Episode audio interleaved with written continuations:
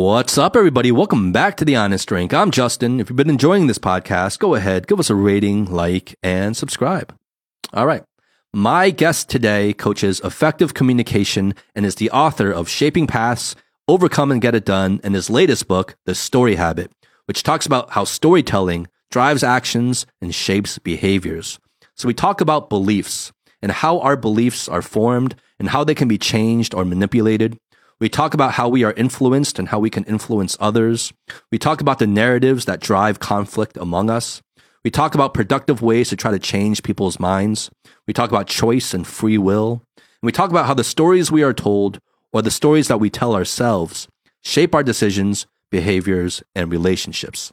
This applies to all contexts and facets of life. It was a truly fascinating conversation. So, without further ado, please give it up for Jamie Dixon.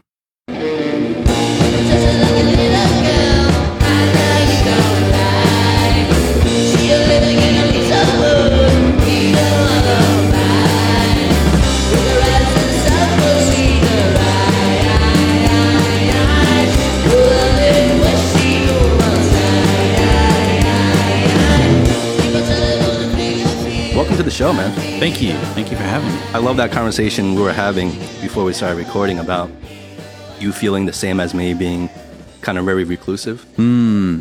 Yeah, the the term I've heard for it is asocial as opposed to antisocial. Mm-hmm. Antisocial, I think, is where you go around throwing feces at people's faces, and asocial is where you just don't make eye contact with people in the subway. And that that sounds like well, that that's me basically. I like to spend a lot of time on my own, and it sounds like you're the same. I'm exactly the same way. Yeah. I don't do a lot of socializing. And if I am, like, I, I kind of view socializing almost as, as a cost. It, it expends my energy. Unless it's something meaningful, like a, a nice, deep one to one conversation like this, it's uh, that kind of energizes me. But going out to bars and hanging out with lots of people, I, I find that really, really draining. Mm-hmm. I'm, I'm probably in the wrong line of work, actually. my, my work is with a lot of people. yeah. So how do you how do you juggle that? How does that work? Is it does it conflict I with you being a coach? I, I, I I think, like for example, with coaching, um, yeah, coaching sometimes is re- really intense, and um, eh, sometimes it really drains me. Sometimes I come out really energized. When I get home, I have two young kids, and I, I, I sometimes don't feel I have enough energy to give to them. So I, I think the way I manage it is to try to do less work. Um, I, think it's is a big motivator for me because I know you know, in my industry, there's uh, people who uh, like to just be busy and they'll do like 10, 15, 20 days of training a month, which for me would be insane. I, I don't like to do more than like six to eight days a month. And so that motivates me to, um, you know, create my own intellectual property, my own courses, my own materials, and to just do a, a really, really good job. So it, it kind of works as a motivate a motivating factor for me. And it, it, it can sometimes take me years to create a methodology, and it'll be years of reading and thinking of questions and going off and searching for answers, and then I'll come up with some ideas, and then I will turn them into some kind of model or tool or technique, and then I'll try them out in the training room, and then you know sometimes they just fall flat, but other times people are like, wow, that that really works. So at the moment, my work is shifting more towards, uh, I'd say, shaping minds. Like how how do we shape the stories that other people believe in? And you know, uh, uh, on a side note, this is something that motivates me a bit because in the field of leadership development, there's a lot of different methodologies uh, and, and tools out there. You know, things like the Seven Habits of Highly Effective People and I'm I'm a really critical person. I, I'm I'm a bit I'm a bit negative as well. And so when I see things like this, I think, oh, that's a load of crap. I, I can do better than that. and, and you know, it takes me a long time to figure out something better than that. But when I started uh, writing this book, um, it was because a few years prior, I'd had a few clients reach out to me and ask me to do storytelling training. And um, I didn't really understand why they wanted storytelling training. And you know, the, these clients are a lot of high tech clients, and they've got a lot of engineers who every month they go up and they deliver reports and they're really boring and they're full of all these technical details. So you want them to take these technical details and say, once upon a time there was a man who blah blah blah blah blah. I was thinking that that's overkill, surely. And I was looking at other storytelling training courses on the market, and a lot of them seem to kind of take their, their methodologies from the field of like screenwriting, um, uh, uh, script writing, and screenplays, and the hero's journey, right? yeah, the the hero's journey. Um, and that's really great if you're writing the next Game of Thrones. But to turn your monthly report into the next Game of Thrones is just ridiculous. And I've come to the conclusion that it's not so much about telling stories, and there's nothing wrong with telling stories. It's more about shaping the stories that everyone believes in, um, because we all believe in different stories. And I think that's a really important thing for leaders to do because no leader becomes a great leader just through their technical skills or operational skills or service skills. They become great leaders because they can shape minds. They can say a few words and inspire a whole nation to travel to the moon or something like that. Um, and so that that's a lot of the focus of the work I'm doing right now. Um, and if if I give an example, uh, there's like a a fable that I wrote for the, this book that I'm writing at the moment, um, and, and it really kind of encapsulates everything about what I'm talking about here. And the fable is like you can imagine um, you were born in this small village and it's surrounded by a forest. And you've grown up your whole life in this village. You've never left the village. And it's got everything you need. It, it, there's a stream with water for everything you need. There's, uh, you know, one family has chickens, another family has pigs, uh, another family makes cloves. So you've, you've never had to leave this village ever. And uh, at the same time, uh, every every evening when you go to bed, you pray to the village and you thank the village for letting you live another day. And um, when you wake up in the morning, you pray it and uh, pray to the village and please let me protect me for another day. And um, and so you, you really, really worship this village. And um, at the same time, the the elders in this village have told you that the forest surrounding this village is really dangerous. It's if you go into this forest, dragons will eat you, eagles will pick you up and take you away, and you will never come back. There is nothing good in this forest. And so they call it the dark forest. And when you were a child, one of your friends went into the dark forest and they never returned. And so you have lived a fairly safe and protected life in this village. You've never dared go into the dark forest until one day um, a man walks out from the forest and says, Hi, 30 years ago, I went into the, I, I left this village uh, and I got lost as a child. And now I'm back. And I want to share with you that I discovered a really beautiful world out there. And um, please come with me. And, and so the fable kind of ends there. But it's, it's a metaphor really for, for, for the different stories that we believe in.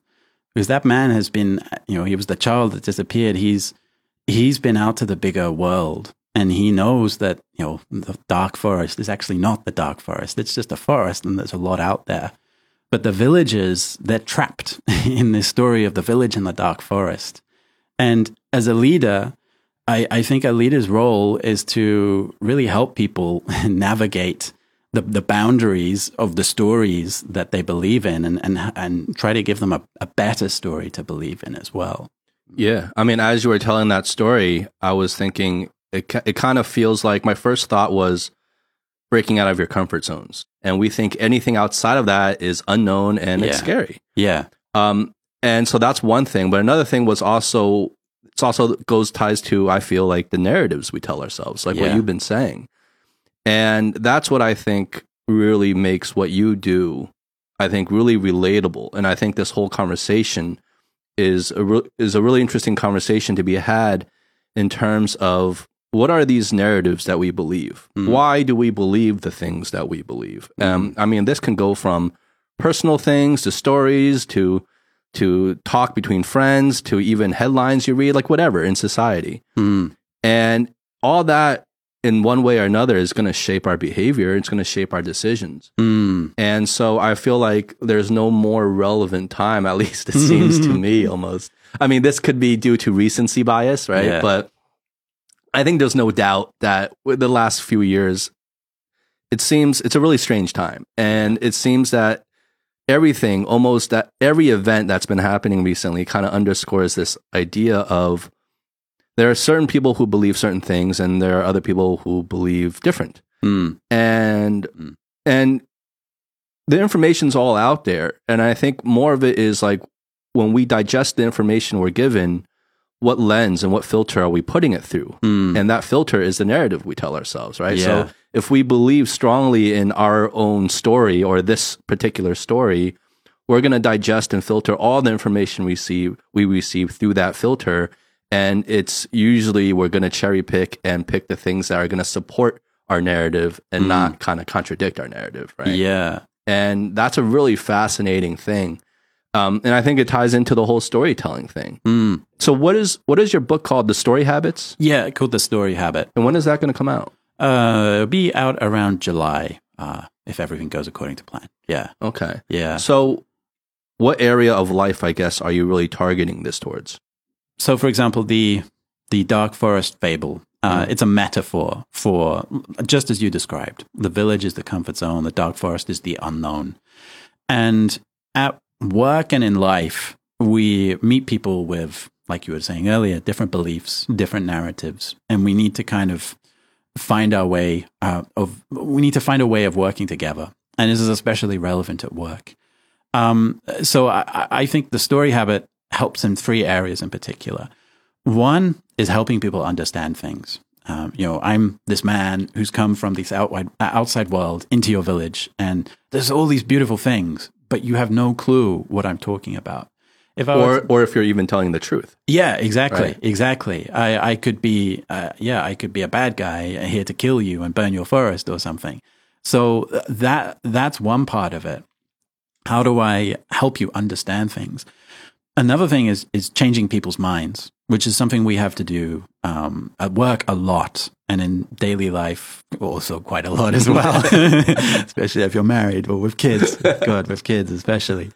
Um, and so changing people's minds is taking them through the dark forest because you're trying to change change their current position. They're in the village and you want to take them to somewhere else.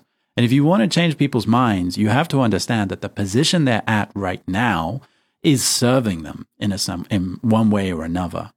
Um, so th- that's another application, and a final application is inspiring action. So changing people's minds and making them willing to go into the dark forest is one thing. Actually getting them to take the steps into the dark forest is another thing. So the, there's three applications: helping people understand, changing people's minds, and inspiring action.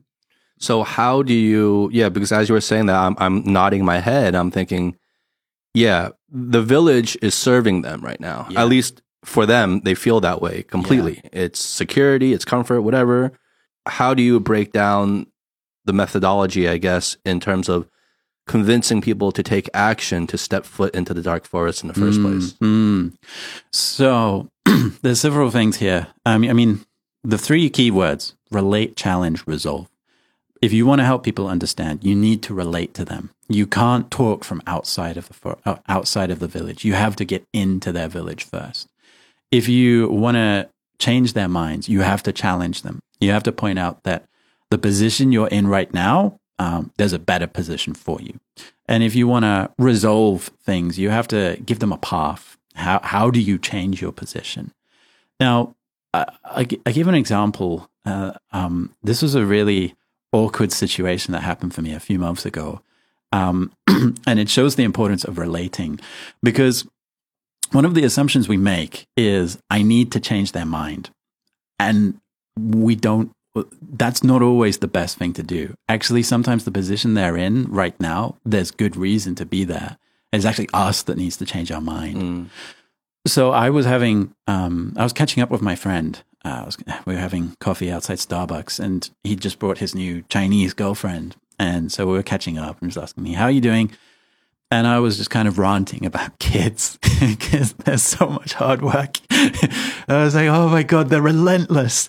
They, they never leave me alone. Wait, how many kids do you have right I, now? I have two. Okay. I, I have two in-laws as well who take care of mo- them most of the time too. But Jesus Christ, there, there's so much hard work. so I was I was ranting about them. I was like, oh, just don't get a break. I, I I love them, but oh my God, there's so much hard work. And his girlfriend, uh, like we hadn't spoken much beforehand, but his girlfriend just directly said to me, having kids is an honor. You should be happy. It's a privilege. And I, I'm not one of those people to tolerate excessive levels of positivity. I'm, I'm a realist. As well like, yeah, yeah, sure, sure. It's, yeah, okay, yeah, it's an honor, but it's really exhausting as well. And she, she wouldn't back down. She was like, no, you should be happy to be a father. This is, this is an honor for you. It's an honor to raise a human life. And I, I didn't want to back down either. Thankfully, my friend, he, he kind of wised up to what was going on and he changed the subject and we moved on. But an hour later, his girlfriend left. She had to go and do something. And he said to me, "Ah, You know, Jamie, um, uh, so when she was a baby, she was abandoned as a baby. Yeah. I was like, Oh.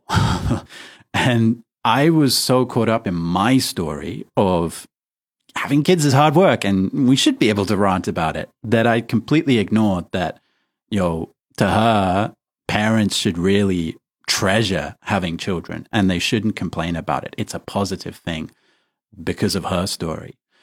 And I, that's a really important thing about relating because, and, you know, uh, what's started in the world at the moment in Europe with, with Ukraine, for example, is one person believes in one story, a bunch of people believe in another story. And conflict arises from having two different stories clashing with each other. And we are forcing our story onto another person or they're forcing their story onto us. And I really can't think of any other solution to conflict than for at least one party to relate to the other story and to sit down and say, So tell me what you believe and, and why do you believe that? And, you know, unfortunately, with situations like what we're watching at the moment, that's not always practical. um, but in a lot of daily conversations, um, especially uh, with family, especially with coworkers, whenever you have a strong disagreement, that is a sign to just stop and say, okay, okay, I, I'm going to let go of my story for the time being. And I want to understand what your story is. And like, if we go back to the, the village and the dark forest example. So that man, he left the village when he was a child and 30 years later, he stepped out of the dark forest and said, it's a beautiful world out there. And he assumes he understands the village's story, but he hasn't been there for 30 years. There's a lot he doesn't understand. And so if you ever want to change people's minds, you have to start by relating to them. And if you don't relate to them, they're going to be very, very reluctant to go with you. And sometimes it's better to wait until the right time when they've changed their mind. And there was one example that um, you know, during my research for this book, I actually came across on a, a Reddit forum. And I was looking into uh, flat earthers uh, because it's really interesting how they believe so strongly that the earth is flat. Oh, yeah, they do. Uh, they do, yeah. Yeah. And um, you know, there's a lot of evidence that says the Earth is not flat, um, and they're looking at that evidence in a different way. And there was one really interesting example of a guy who joined the Navy, the U.S. Navy, to uh, uh, to see for himself um, uh, if the world was flat or not. And he he was like uh, plotting their course uh, on charts and stuff.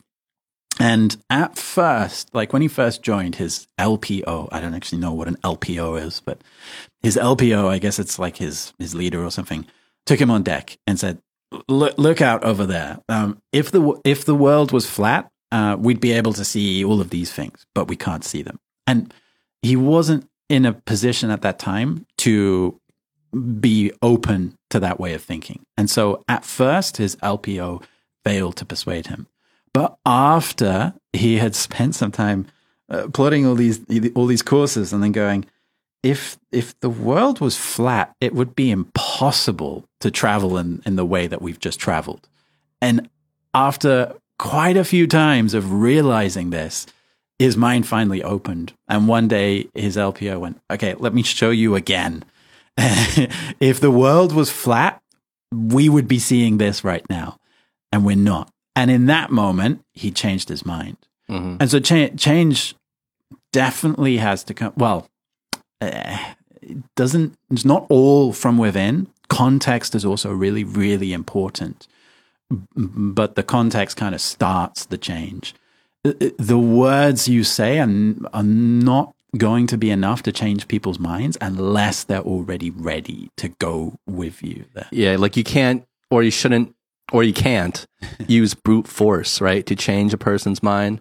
Well, you you could. Um, for example, when when I've shared the story of, of the dark forest, and I I've asked people to brainstorm ways of how would you persuade the villagers to go with you into the dark forest. Some of them have said, well, instead of just turning up in the in the village, you could first set fire to the village and then turn up the next day and go, hey, Well, what kind of psychopaths are you talking to? yeah. and, and in that moment, they're like, okay, we'll go with you. Yeah. So I, you can you can uh, change people through brute force. Um, and I'm, I'm sure that happens in, in the real world too, you know, examples of that. yeah, it does. And I, I think the, the best way of thinking of it is there's uh, there's compliance and there's commitment, and slaves are compliant. Mm. and the um you know as a leader uh, I, I I think being a leader of slaves must be pretty exhausting because the moment you stop looking at them, they run Yeah. unless you chain them up. And so I think as a leader, it's generally it generally makes your life a lot easier if you're depending on commitment for change. Yeah. Like, like it goes back to, I think, your idea when you were talking about leaders is the idea of galvanizing people, Mm, right? Inspiring them through story. mm, And we're all creatures that absorb information much better through story. I mean, it's, it's evident in almost every facet of our lives that we are inspired by stories more than actual data, mm. just plain facts. yeah. Um, and there's one interesting thing that you said earlier on that was really interesting to me, and was this idea of conflict. Mm. And you're saying that conflict is when two narratives clash Mm, with each other. mm, And I really agree with that. mm. I, I really, because if we look at a lot of the conflicts, and I don't want to linger on conflicts in this conversation, we don't have to. We can make it more positive later. But me and you, we're both realists. Yeah. I am too, as well. So why not? Um, like if we look around, a lot of the conflicts that arise is really between two competing I- ideologies, yeah.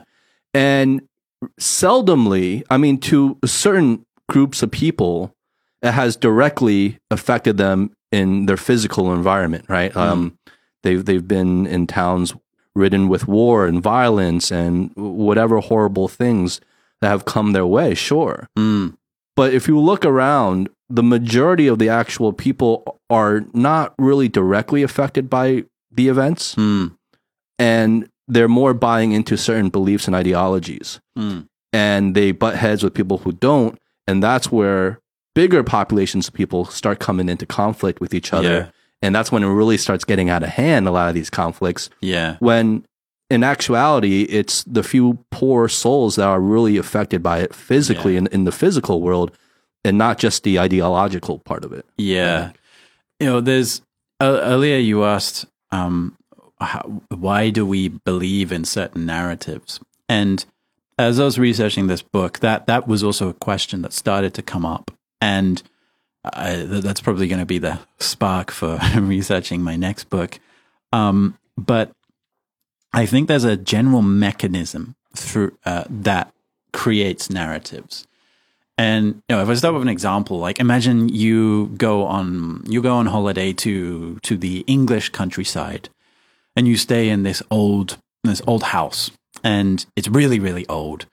Uh, and uh, as- you're checking in, the the the landlord's like, "Oh yeah, this is this house is like 500 years old and all these different people have lived and died in this house. And, you know, you check in and then um, every so often you hear these weird, these weird noises in the house. and then um, every time, you know, you go to the bathroom, you come back into your bedroom and you're like, huh? Have things moved around? And at night you hear, oh. And then you hear, you, you know, you search for this house on Google and you, you read all these ghost stories about it. You've seen a lot of signs. And when there are signs, it's really easy to start believing in things. And signs, I think, are what causes us to believe in certain narratives. And yeah, different individuals interpret the same signs differently. But generally speaking, you get enough people to see enough of the same sign, then most of them will believe in the same thing. And uh, I, I don't know if you've read Yuval Noah Harari's book, Sapiens. yeah, Yep. Sapiens. Yeah, and and that that, that book really opened my mind to this. The classic. classic. yeah, it's a really good all time classic. Yeah, because it, it just makes you realize that everything is a narrative. You know, countries don't exist. Myth. It's a myth, right? Yeah. Nationality. I, I've I've been on. We don't. we're taking a tangent, but I've I've ranted about this about the uh, artificiality of nationalism. Mm.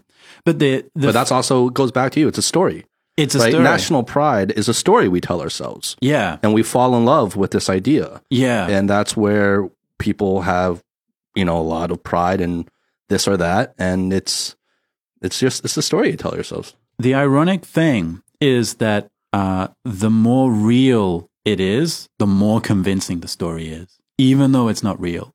So, for example, But what do you mean? The, even though it's not real, So, for example, uh, a, a country is, is a myth. It doesn't exist. But everywhere you go, for example, we are in China, and everywhere we go, we'll see the Chinese flag. we'll see Chinese ID cards. We see Chinese borders.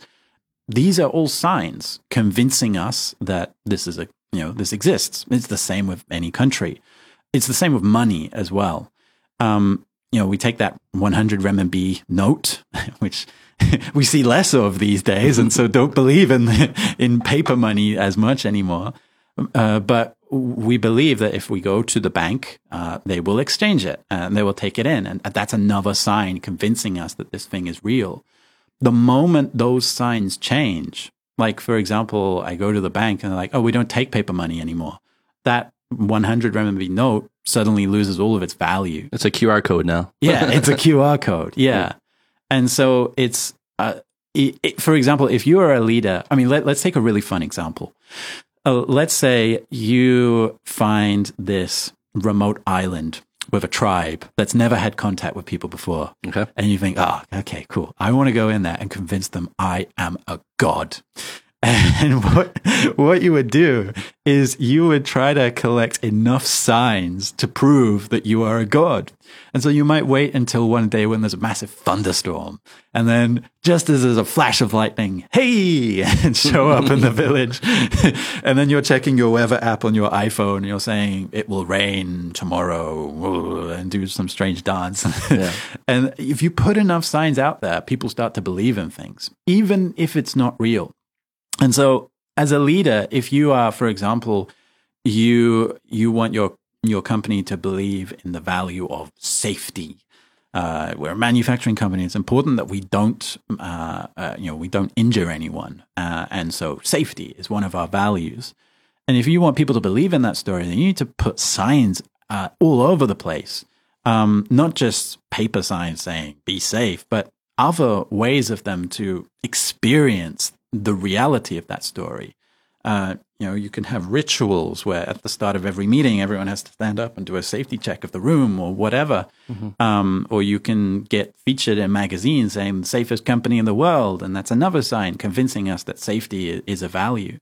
And so these are all, you know, uh, mythology is so powerful because it's connected to reality. It's not reality, but it's connected to reality. You put enough signs around and people start believing in things. Like the Pledge of Allegiance at school. Yeah. Growing up in the States, you know, in the morning we had to stand up and say that. Yeah, yeah, exactly. And you know, my uh, my granddad, I, I'm British. My granddad was actually born in India. Um, his his dad was a general in the army, uh, and, and funnily enough, uh, is when, like when he was uh, young and a child, when he was a child, uh, their babysitter was actually a murderer from a prison, and they, they, would hired this person to look after. Wait, is this real? yeah, this is real.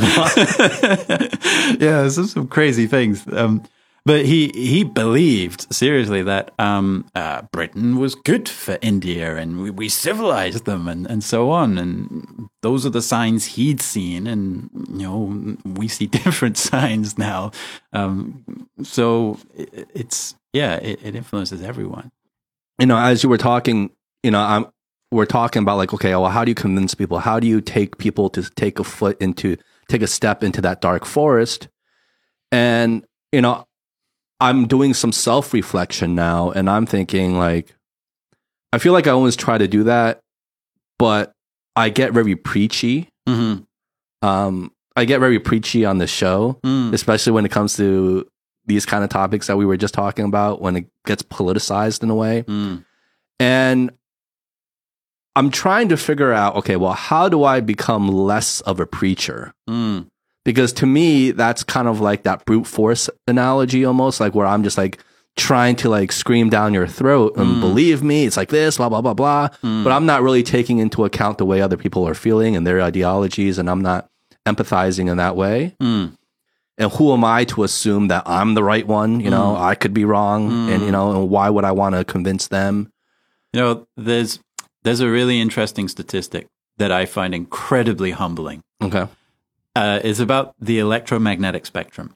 And I, I, I, I, don't know a lot about the electromagnetic spectrum, but I think pretty much any matter that can be perceived in the universe would be perceived somewhere along the electromagnetic spectrum. And see if you can guess uh, what percentage of the electromagnetic spectrum do you think we humans can perceive? What percentage? Yeah like through our eyes uh, or through machines? Uh, through through the the human senses. Through the human senses, I would I would think very little. I would think twenty percent. okay, it's zero point zero zero three five percent. Goes to show how much I know. Uh, it goes to show how much anyone knows. No one knows anything. Mm-hmm. And, and I, I think a good analogy is like imagine you go into a library and there's all these books, but you can only read one single pixel. I think that's how much of reality we actually understand. And I, I find that so humbling. I, and I, I, I think, uh, like sometimes I watch people like, for example, Jordan Peterson, mm-hmm. who is very, very charismatic, very articulate, and very confident in what he says. But I really don't like how certain he's he is. I have the exact same criticism of him. Yeah, he, he's too. I feel like he's too like self assured about his yes, point of view. Yeah, he he's human as well. He can only perceive that zero point zero zero three five percent. Mm-hmm. So no one knows anything, and uh, on top of that, um, not only is there so much information around us that we're not taking in. I mean, I mean, just take take for example the situation we're in right now. We're sitting in this room, we're talking to each other. Reality, in reality, there's, you know, the feeling of my jeans on my legs. There's any kind of smells in the room that I'm not aware of. There's the feeling of the headphones, which I've already filtered out. There's a, a lot of detail that just doesn't make it into our, into our awareness. But not only that, once it makes it into our awareness, it's then completely filtered. And, um, one way it's filtered is through is through culture and uh, there's something really mind blowing that I read in uh, a book called uh, The Patterning Instinct by Jeremy Lent. And he gave an example of how Western culture is so different to Chinese culture. And I, I think one result of this difference is I, I find a lot of people in China, eh, most topics they're quite humble and they're quite open minded, I find, unless you talk about politics. Just don't talk about politics. Well, that's anywhere. Yeah, that's true. Anybody, that's true. That's true. But most topics, I find that they're genuinely curious and they're not so, they don't, they're not so arrogant. And I find in the West, uh, maybe this is just my perception, but I find people are really aggressive sometimes, and they're really self assured. And this difference, I think, it comes from. I think it started with ancient Greek culture and, and around that time.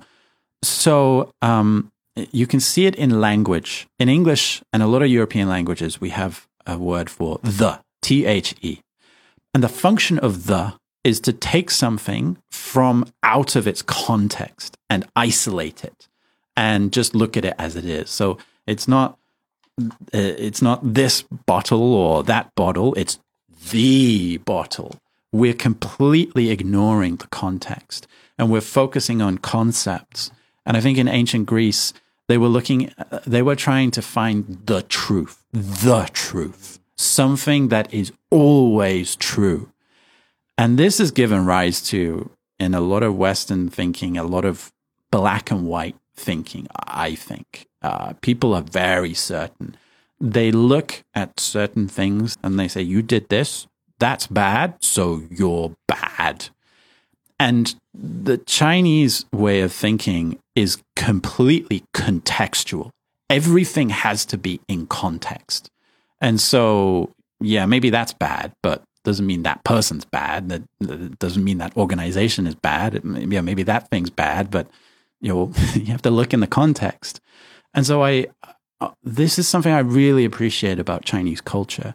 It really encourages encourages us to just look at the context of what's happening and really think about what's influencing our, our perspective as well and, and, and yeah just not feel so certain about things that's really that's really really interesting mm. i've never thought about it that way before it makes sense mm. and it's this idea of thinking in absolutes mm. right mm. instead of contextualizing things and thinking yes.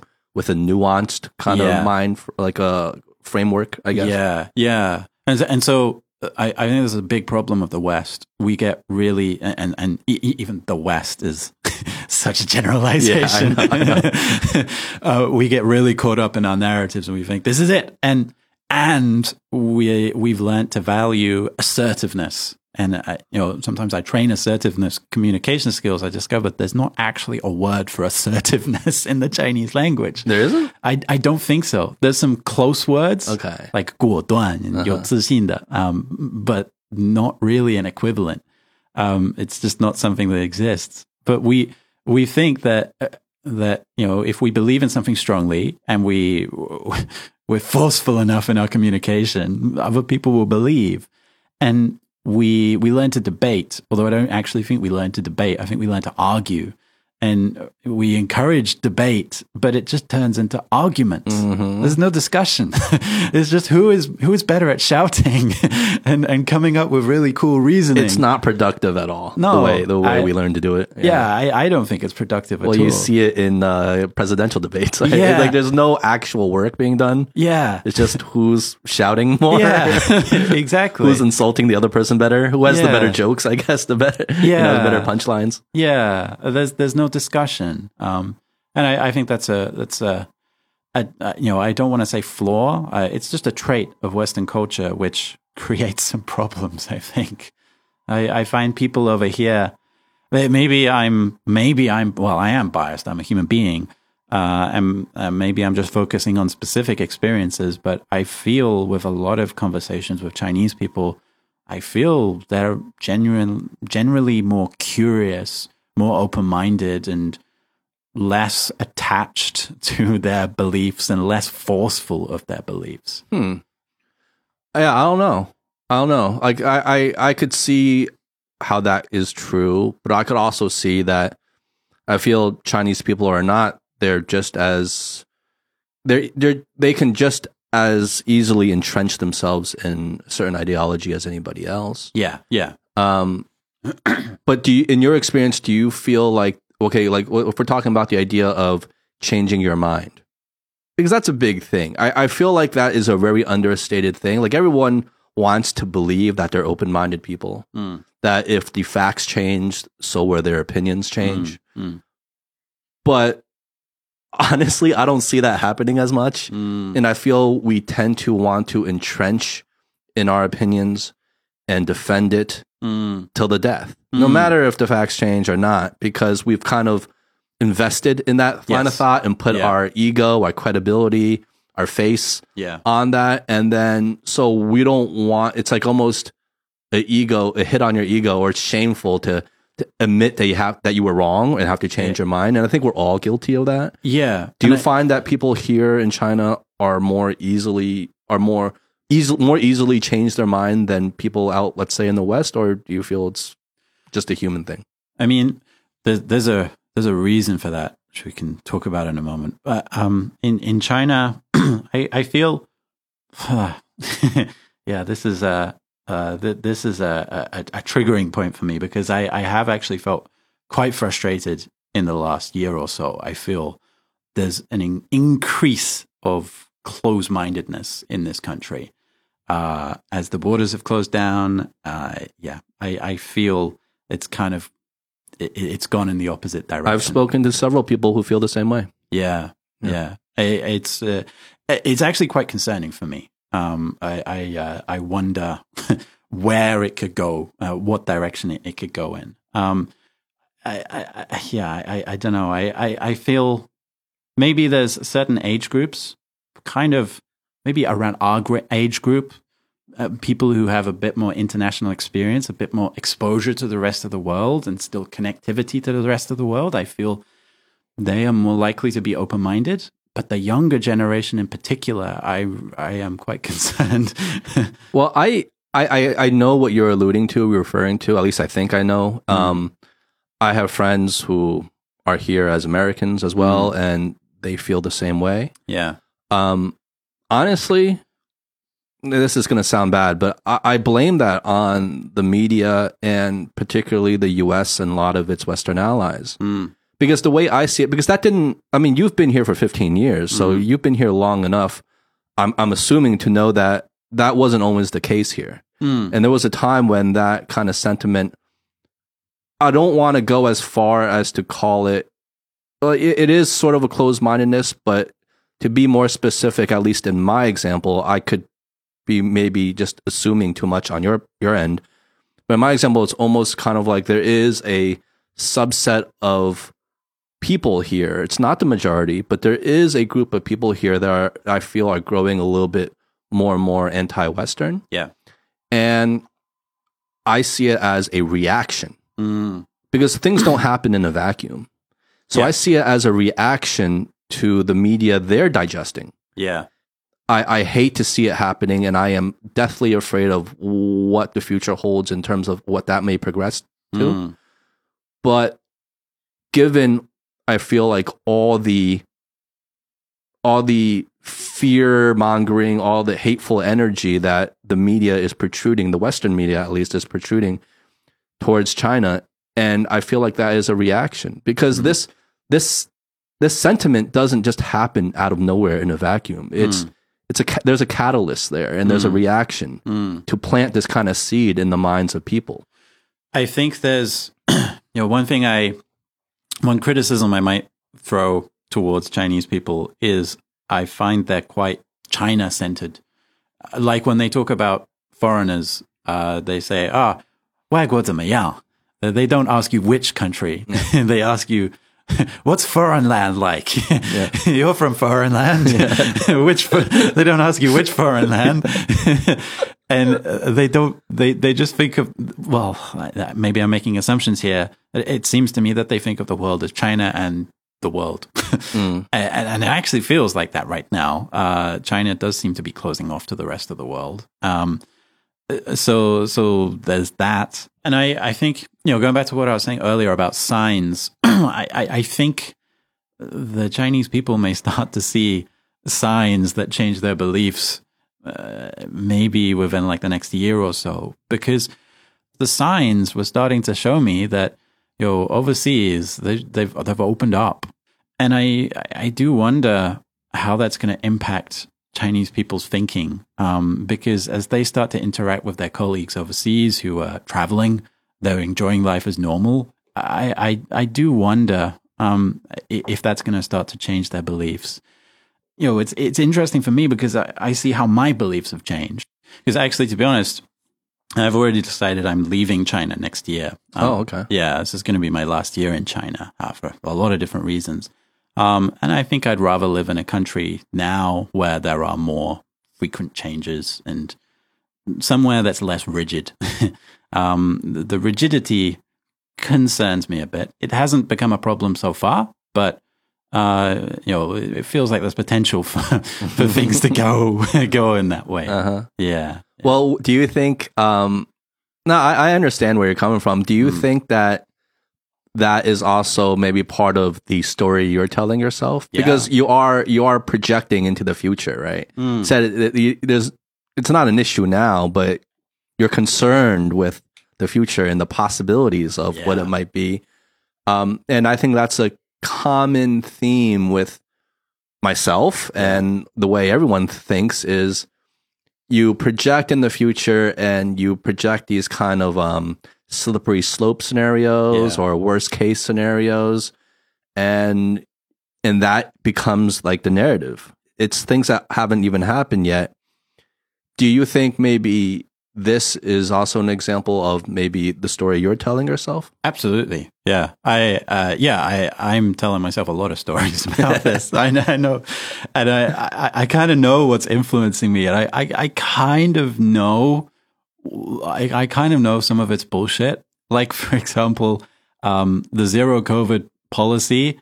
I, I know the, there's been statistics saying that if they opened up, there'd be like 630,000 hospitalizations every single day. And that would be a complete disaster. And I kind of know that in my, in the back of my head but uh, at the same time, it doesn't really change my thinking that much, um, which is interesting to observe. Right? I, I think probably I'm fatigued. I, I'm I'm really tired of the situation because I uh, my mom passed away last year, and I haven't been able to go back and see her. So I'm sure that's affecting me in a, uh, in probably quite a deep way, probably in ways that I'm not completely aware of, and not being able to leave the country and go traveling, which is something that I would do normally, I think I think it's it's probably affecting me. And I think these are these are things that also kind of influence the stories that we we create in our minds, really. Yeah. well my condolences um, for that so uh, when she passed you weren't able to attend her funeral or anything like that No, I had to attend her funeral online, and uh, I mean it. It was a difficult decision because I have two young kids. One's three, one's two and a half, uh, two, almost two, um, and I just don't want to risk uh, leaving the country and then being completely separated from them. Yeah. Um, so oh yeah for sure yeah, Sure. I mean yeah, that makes sense. yeah. Um, yeah, I had to, I had to attend a funeral online Mm, um, in the recent years as well, and yeah, it, it, it really it, it sucks. It really just sucks. mm, But it's also that, I mean, if we really want to try to be objective and balanced to our approach, it's I think everything we're talking about is this the the difference between our own kind of personal conveniences and personal lives and when things directly affect us personally. Yeah, um, versus I guess the bigger picture. Yeah, and that's also kind of a balance that I think is less often struck. Mm. and I mean understandably so. I think we're all selfish creatures human beings in general we're all going to be self-centered and why shouldn't we be right? Like we're we have our own lives and problems to deal with. Mm. and but that's usually the lens we see everything in is through how it affects us mm, how it affects our lives through our kind of self-centered approach. Mm, and I feel less often does the big picture seep into you know our decision making and our Yeah. behaviors and the way we what we believe. Yeah, I don't think it's natural to step back and look at the big picture. And I think even when you're you force yourself to, and I you know, I, I consider myself relatively well, relatively objective. I don't think you can be completely objective, but and I I can see that know, I'm still ignoring some of this big picture. We all are. We all Yeah. are. I, I can see that I'm just creating this story in my mind and it's having a really strong influence on me. And yeah, there's stuff that would discredit that story, but nope, the story's Yep. still there. Yep. yeah. Yeah. No, no, I'm not. I'm not sticking on to that one. I'm going to let that yeah, one go. yeah, that, could go away. Thank you. yeah. But so I want to get back to your book for a second Mm. and going back to this idea of, you know, we've been talking about beliefs and Mm. we've been talking about kind of the human psychology and how we believe and ideology, our behavior, which has been a truly fascinating conversation. Mm. What are the lessons to be taken away here? And Yeah. what are the approaches and applications associated with what you're trying to get across with, Yeah. with storytelling in general? Uh, well, if I can break it down into a few, and I'll go through the categories of relate, challenge, resolve. I think around relating, which is all about helping people understand, but a big part of that is learning their stories. So if you ever want to change people's minds, uh, stop. Just shut the fuck up. Is it, is it the idea of just listen first? Yeah, yeah. Listen to them and, and listen to what they believe about Listening is hard. It's yeah, It really is hard. yeah. And you know the ironic thing is that listening is the exact opposite of telling stories.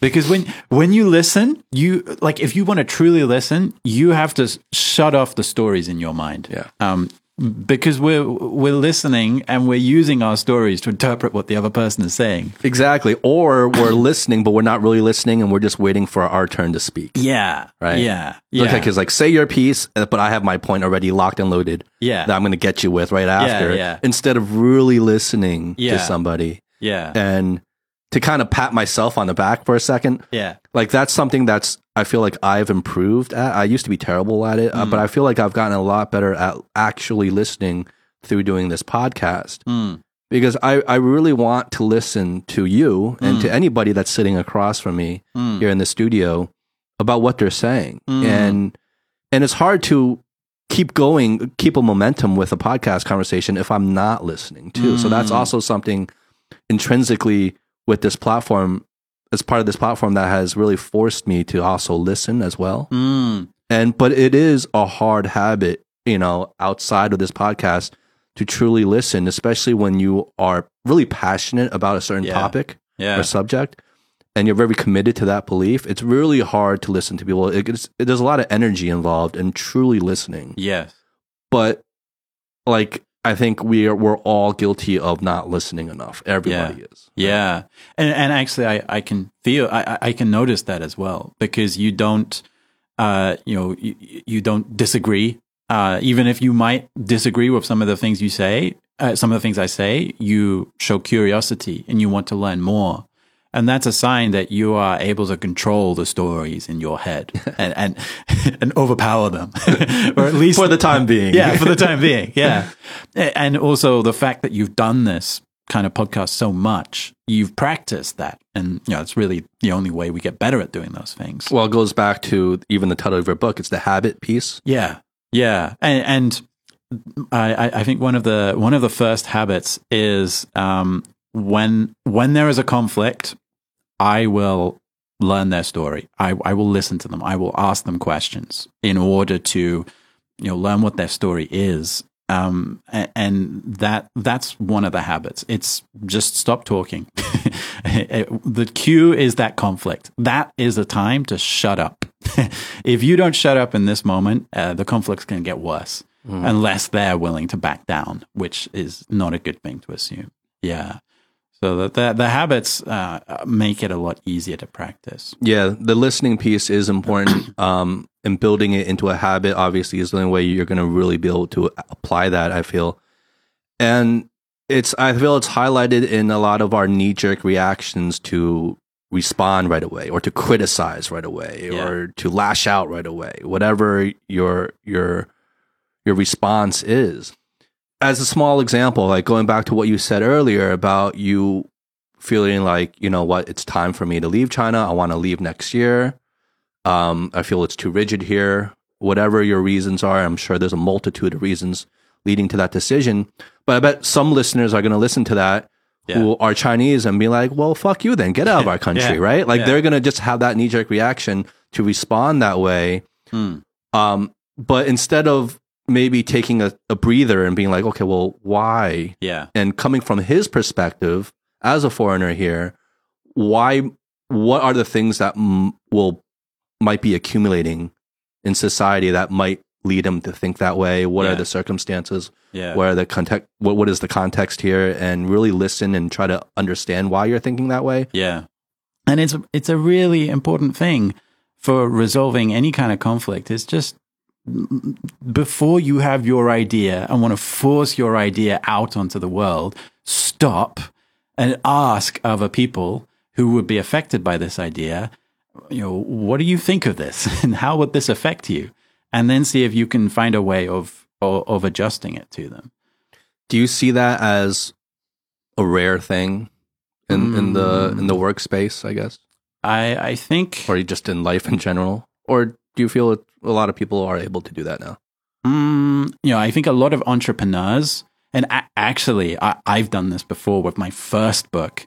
We get into our house and we decorate our house, and we think my house looks really pretty, and everyone else is going to be really impressed by my house, but we don't realize no one else is in our house. They're just walking past the outside.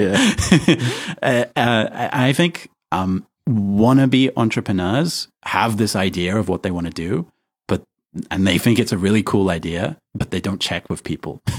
and, so, for example, with my first book, and uh, actually, What's your first first book called? uh, so actually, I bought this as a gift.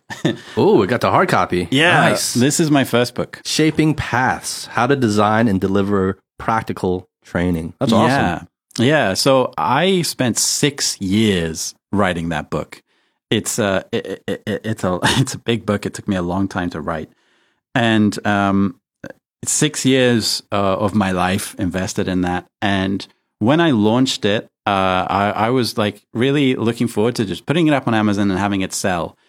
And not, it's not relevant to everyone. And I just wasn't thinking about that. Um, and that's okay. It's benefited me in lots of other ways.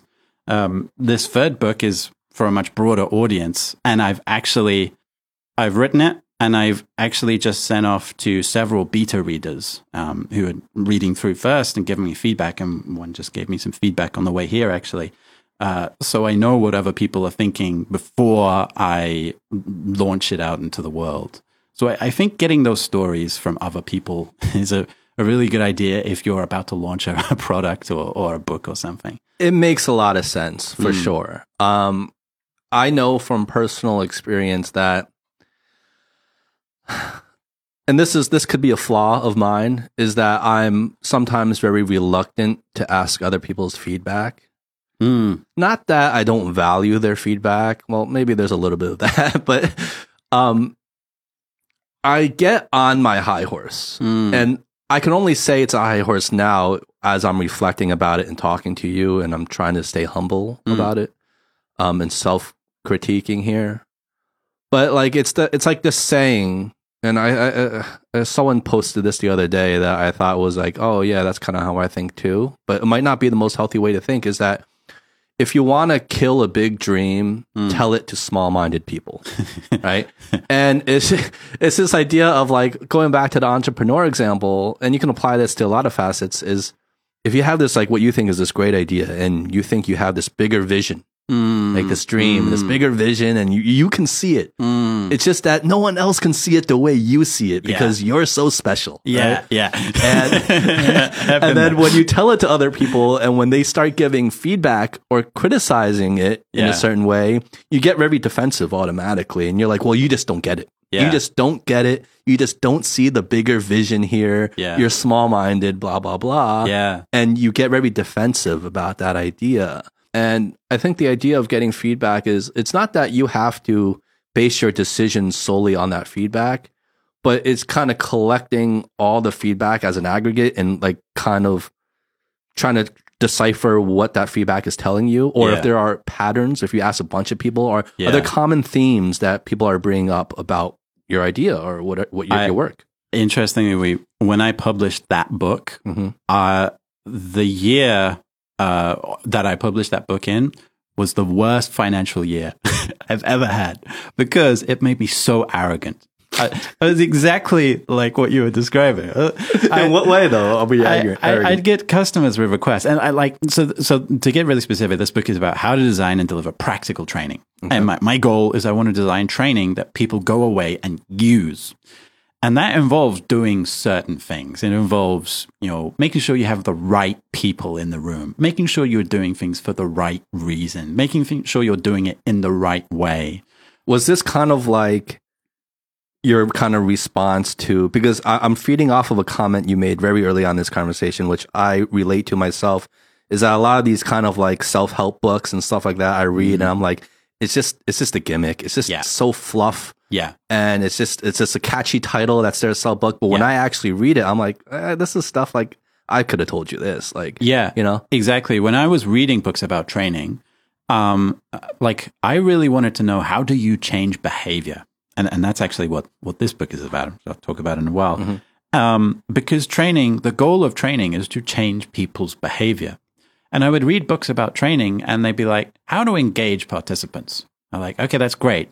But, but how do you change their behavior? And I didn't find anything in any of the books I read about training about how to change behavior. I actually had to go to uh, like the fields of product design and marketing and behavior science and, and so on to find out how you change behavior and and that's why I wrote this book. And I came up with some uh, some really good ideas.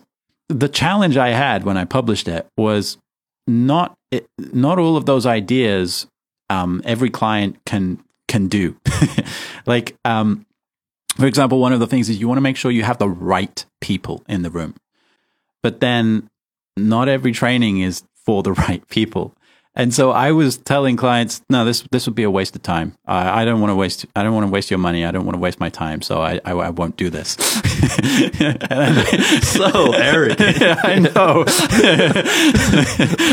so, You're not good enough for this book. You don't qualify. Yeah. so so in the end, I, I had to realize, oh, okay, yeah, I, I also need to be realistic sometimes. Um, so, yeah, I, it, it talks about what what conditions to aim for, mm-hmm. um, but they're not always realistic. Um, you have to sometimes flex. Sometimes you can you can get them, but you know sometimes you have to do your best. yeah, yeah, yeah. What's this other book you got? So this this book I'm really proud of okay. actually, and this book. Uh, so this book is called Overcome and Get It Done, and this book actually sold more copies than Shaping Paths uh, within just within just a day. Actually, okay. uh, and the thing that I, I am really proud of with this book is I wrote it in 24 hours. So I I, I wrote, edited, and published it all in 24 hours. Um, January last year, I went to I think it was the Park Hotel in People Square. And I locked myself away for two days. Um, and it's all about how to manage your motivation and behavior and, and so on. And basically, you just locked yourself in the hotel room until you got it done. Uh, yeah, basically, yeah, yeah. And, and, you you can notice, you know, for the for listeners, um, the book that took me six years to write uh, sounds like this, and the book that took me twenty four hours.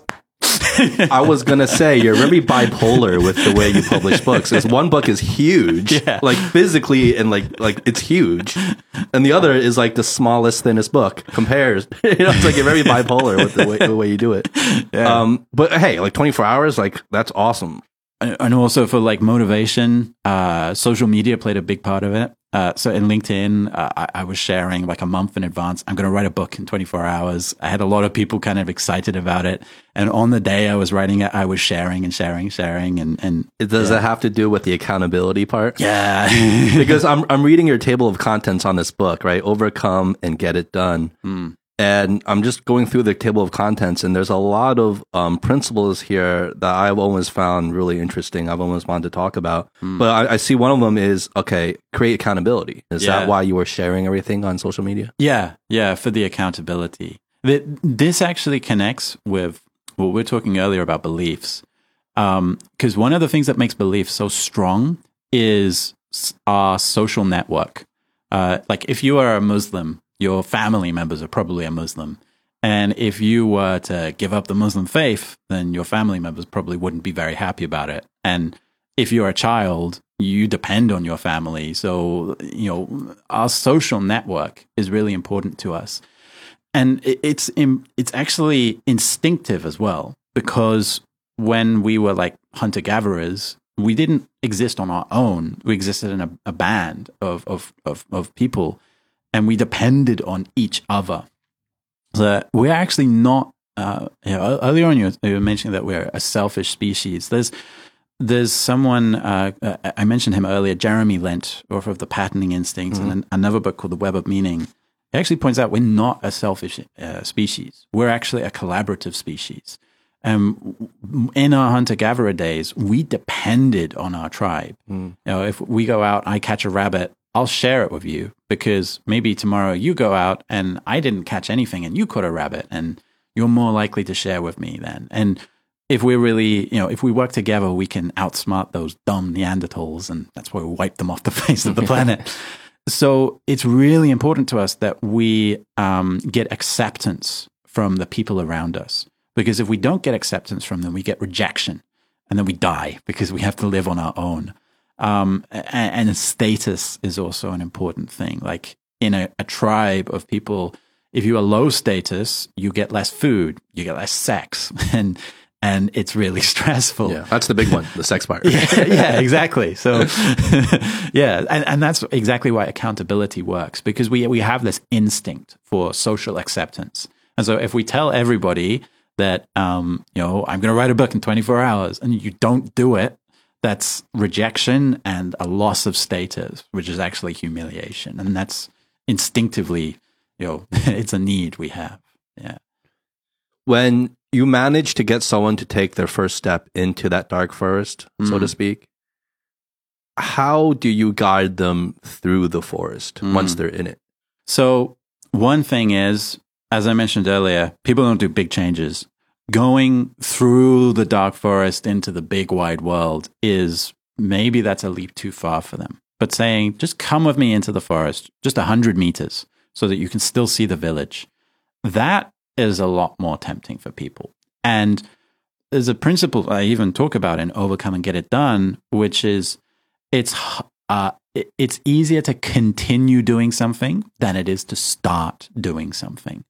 So when people start doing things, it's a lot easier to persuade them to continue. My wife is a master of this. We'll be sitting on the sofa and she'll say, Jamie, could you get the remote? I'm like, "Oh, fine, I get the remote. And then once I got the remote, oh, by the way, something in the bedroom. Is she your wife and my wife must have been talking because uh, they do they have the exact same playbook. yeah, exactly. They know what they're doing. They're such manipulators, aren't they? yeah, exactly. But that that kind of goes in because that I mean, someone listening to this might bring up that word in terms of changing people's beliefs and guiding them. You know, would be I guess a kinder word to use. Mm. Um, where's that boundary though with when it comes to manipulation? I mean, I it's all some sort of manipulation, right? And it's I guess maybe the stigma around the word. Yeah. In a way, all things are manipulation. Yeah. Right. Yeah. um, uh, but, uh, I, I, well, there's an interesting way of manipulating people, which is giving them a choice, which I know is not always practical in leadership situations, but the more choice you can give people, the more the more ownership they will take of it. And and actually, if I give an example around ownership, so there's a tool I created called the delegatables, which I think I actually talk about in Overcome and Get It Done. And if you want to delegate a task, there's like four components that you can either control or give them to control. One is the the why of the task. You know, what's the ultimate purpose? Another is the what of the task. What what is the the the result of this? Another is the the how, and another is the when. And if you want people to take ownership, the more of those you can let them decide, the more ownership they're going to take. Like this, this is your podcast, for example. So you decide, you decide the why, what, how, and when. Mm-hmm. If you were doing this podcast for a company and they said, okay, this is why we're doing the podcast, and this is how we're doing the podcast, and this is what we're doing for the podcast, and you just decide when, you probably wouldn't feel as much ownership over over it at, at that time. So, um, letting people decide for themselves is a really good way of getting ownership, which again is not always practical for leaders because sometimes you have to push people and you have to force them. But yeah, Well, isn't there also a thing about choices? There's the the paradox of choice as well. Like Mm, in um, and like I think in behavioral economics, right? Like yeah. the more choice you give somebody, the less likely they are to make a decision. Yeah, and um, so for example, there's a, there's a great book called Tiny Habits uh, by B.J. Fogg, who is a, a, behavior scientist at Stanford University, and I, I, actually got certified in his methodology last year. He talks. Uh, he, he says that people are not motivated towards the abstract, and so if your goal is come with me into the forest, that's actually kind of abstract, and it's it's actually it leaves a lot to be discussed because like where exactly? How far are we going to go? And it works the same way with the, the, paradox of choice because there's so many things we have to think about it. Mm. the less you can ask people to think the more likely they are to act. So definitely reduce any kind of thinking and you're likely to get them to act quite quickly. Well this plays into a lot of psychology too and yeah. it also connects to a, I think a larger philosophical question. Um, about choice in that you know whether it's a company, it's a country, it's a group, it's a tribe, whatever. When do you think people in positions of power kind of use the illusion, almost the illusion of choice, to persuade people and to to make people feel more ownership and accountability about their decisions than they actually have?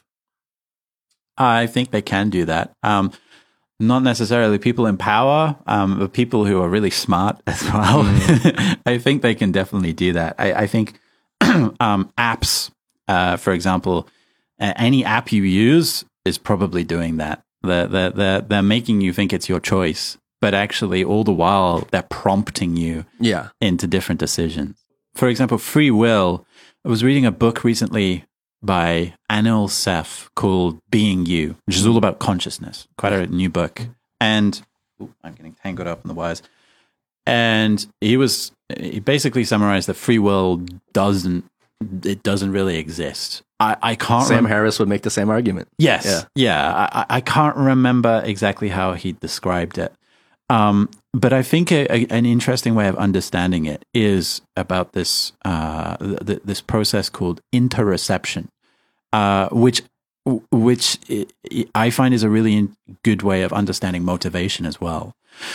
So interoception is um, the idea that you know, firstly, we understand the world around us through through our five senses, and we think our five senses are how we perceive everything. But actually, we we've also got senses within us, like our internal organs are telling us things all the time.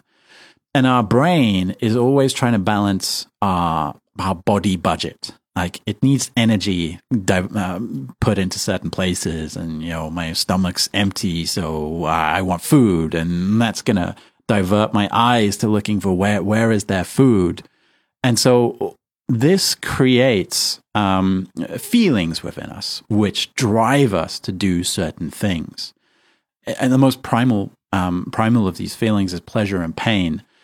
And uh, pleasure and pain are completely manipulated these days. But back in our hunter gatherer uh, age, um, I mean, just imagine you've gone three days without eating anything and finally you find a deer and you spear it and you take it back and you roast it over a fire and then you take a nice bite.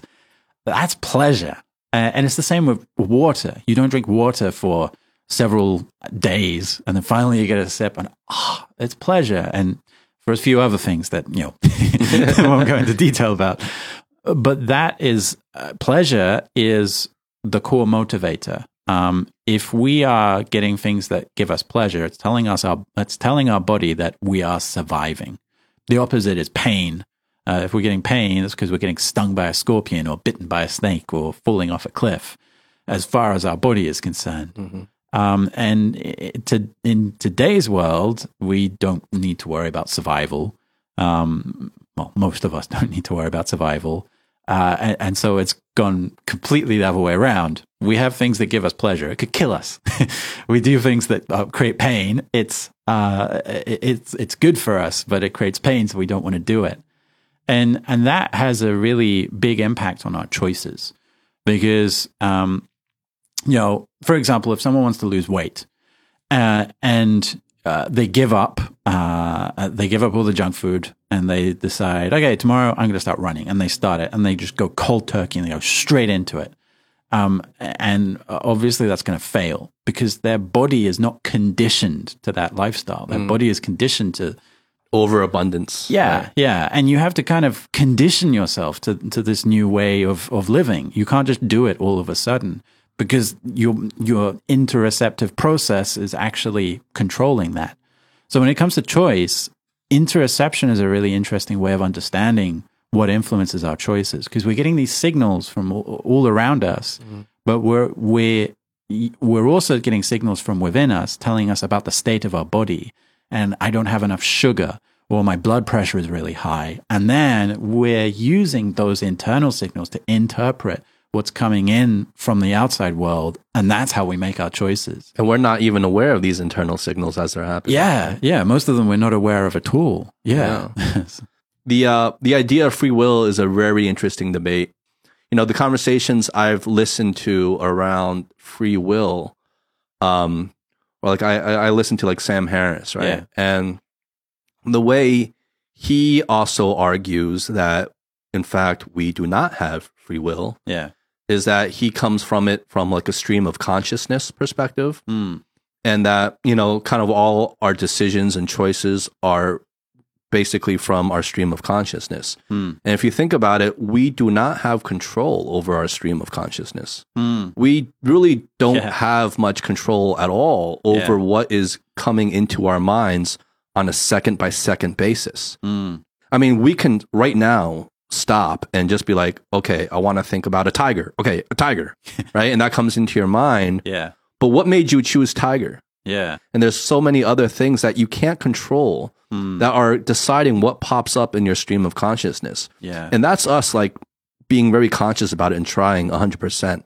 But in our daily lives walking around, we're not trying second by second to decide what is entering our stream of consciousness. Things just come in, they go, they come in, they go, and we live our lives.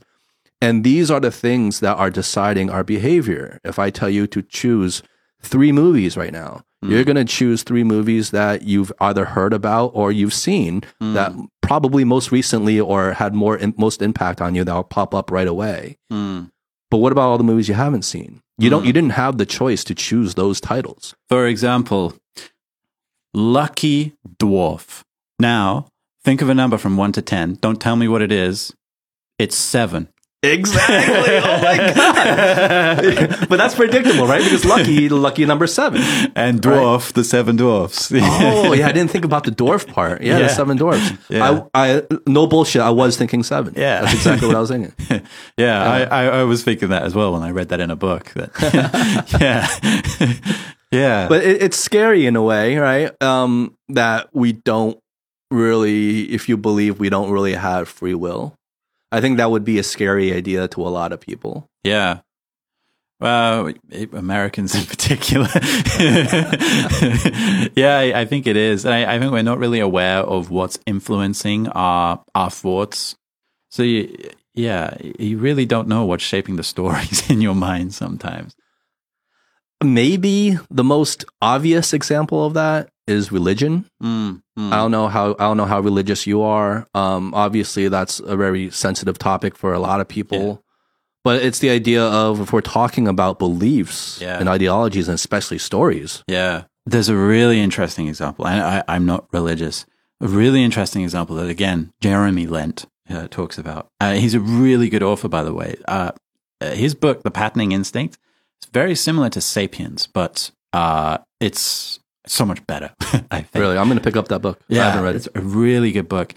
He talks about how there's this root metaphor that comes from Christianity that everything comes from one place or everything comes from God. And there's so many ways of thinking in Western thought that stem from this. Like there's a lot of scientists who don't realize that their thinking is influenced by Christianity because they're looking for the essence. Uh, like there's a, there's a book called How Emotions Are Made by Lisa Feldman Barrett, which is a fantastic book. And she was saying how scientists originally thought that emotions have their their mechanisms and they have a specific place in the brain and something triggers them and activates this system and they work like a machine And what science is showing now is they don't work like that at all. They're, they're completely different for everyone and in different situations. And they use different parts of the brain and actually use the whole body and, and so on. They're completely organic. Wait, wait, hold on. You're saying that the science is showing now that emotions, certain emotions are not linked to certain parts of the brain? Yeah. Like the same emotion can fire in different parts of the brain for different people? Yeah. Really? Is that how it is? That's not that's not how I Yeah. believed it to be at all. Yeah, I mean, she started with that story. I mean, you uh, you probably are aware of. I can't remember his name, but there used to be a TV show called "Don't Lie to Me," and he he uh, he'd read people's micro expressions. Uh-huh. It was based on a scientist who went to different tribes around the world and noted that there's these universal micro, uh, universal facial expressions, and they represent different emotions. And uh, and basically, that had a big influence on people's thinking for a long time, but they don't. it's, uh, emotions are not universal; they're completely different. Your experience of anger will be completely different to my experience of anger if you put your brain under an MRI scanner and my brain under an MRI scanner whilst we're both angry, it look completely different. It's it's just it's organic and it's a concept that we create. And there's some emotions. She gave some examples. I, I can't remember what they are, but there's some emotions that are very culturally specific as well. I, I think it's the same with color. So, for example, color actually doesn't exist. It's it's a concept in our mind. And um, I, I think it was the ancient Greeks who didn't have a color for blue or something like that, or green or something like that. Really? Yeah. So that it, it's all um, it, it, it's all kind of. She says emotions are created; they're not things that are activated. And going back to what what I was saying earlier about the Christianity thing, so a lot of scientists believed that emotions would be activated, which comes from this root belief that it must come from somewhere. There must be some essence, which comes from the Christianity belief that everything comes from God. And um, Richard Dawkins, uh, a proponent of evolution, Yep. he uh, is actually doing this. He talks about nature as a machine. And nature is not a machine. it's an organism. it doesn't have individual components. You can't take out the individual components. Everything works together as a whole. But the idea of a machine is that there are these individual components and they have their, their essence and Christianity again. Yeah. it has a massive impact on people's thinking. And in China, it seems the, uh, and I'm really interested in this right now, it seems Taoism, it has a big impact on people's thinking. And Taoism, I love. It's still a belief system because the core belief is that we are subject to the rules of the universe, which I think is a pretty reasonable belief. You might be. yeah, I, I control the universe. but um, Taoism is like, yo, just go with the flow. Um, you can't understand the flow, but go with the flow and, and try to learn the flow. And everything is interconnected and so on and so on. Taoism seems to be, according to Jeremy Lent, it seems to be more of a reflection of of how things actually are, uh, much more than than Christianity, according to him. Yeah. like we're all just floating down this river of randomness and chaos that Yeah. is that is life, right? Yeah. Yeah. And you can't like it's it's kind of useless to try to swim against the current Yeah. or swim upstream or fight it. Yeah. But work to live with it and in harmony with it. I yes. guess. Yeah. know. That that that's exactly it. Yes. Yeah. yeah. Yeah. Well, I mean, look, we, we got we got so philosophical. Actually, I love getting philosophical because this Me is too. this is kind of my bread and butter Oh, cool. in terms of what I like to talk about all the time. but hey, look, it's it's been a fascinating conversation. I've really enjoyed it. Thank you for Well, having we me. we need there's so much more to talk about. Um, that you've written about, that you researched about, even just to chat. I I need to get you back on sometime. Oh, talk thank about some you. I'd love to come sure. back. Thank you. Thank Where you. where can people find you? Uh, LinkedIn is the best place to find me, or shapingpaths.com. Shaping Paths, all one word. That's your that's your website. Yeah, yeah. Yeah. If you go to LinkedIn and just look for Jamie Dixon, you'll find me with an orange background. Okay. yeah. And when when is your book going to come out again? Your new book, The I Story think- Habits. I think it'll be around July. Yeah. July, and where where is that going to be available? Amazon. Amazon, and if you're in China, not. yeah. if you're in China, too bad. Is that, is that what it is? Yeah, if you're in China, just, just message me. But yeah, but hey, look, I love I love this whole discussion. Uh, I especially find fascinating the idea of our beliefs. Mm. Like I said at the top of the show, I think this is there's no more relevant time than right yeah. now to kind of talk about why and how we believe the things we do, how we can approach conversations and even debates with people in a more productive way in terms of trying to get your point across and the idea of just shut up and listen first yeah. before you start preaching on, which yeah. is definitely a habit I need to I need to take on for sure. Same for everyone. yeah, I mean, there's there's a lot of self reflection going on here. There's a lot of growing to be done. But I thank you for such an interesting conversation. Oh, thank um, you as well. Yeah, thanks for coming on the show. It was a pleasure meeting you. Let's do this again sometime. Oh, I'd love to. I'd love to. All right. Cheers, cool. Jamie. Thank you very much. Thank you. Peace.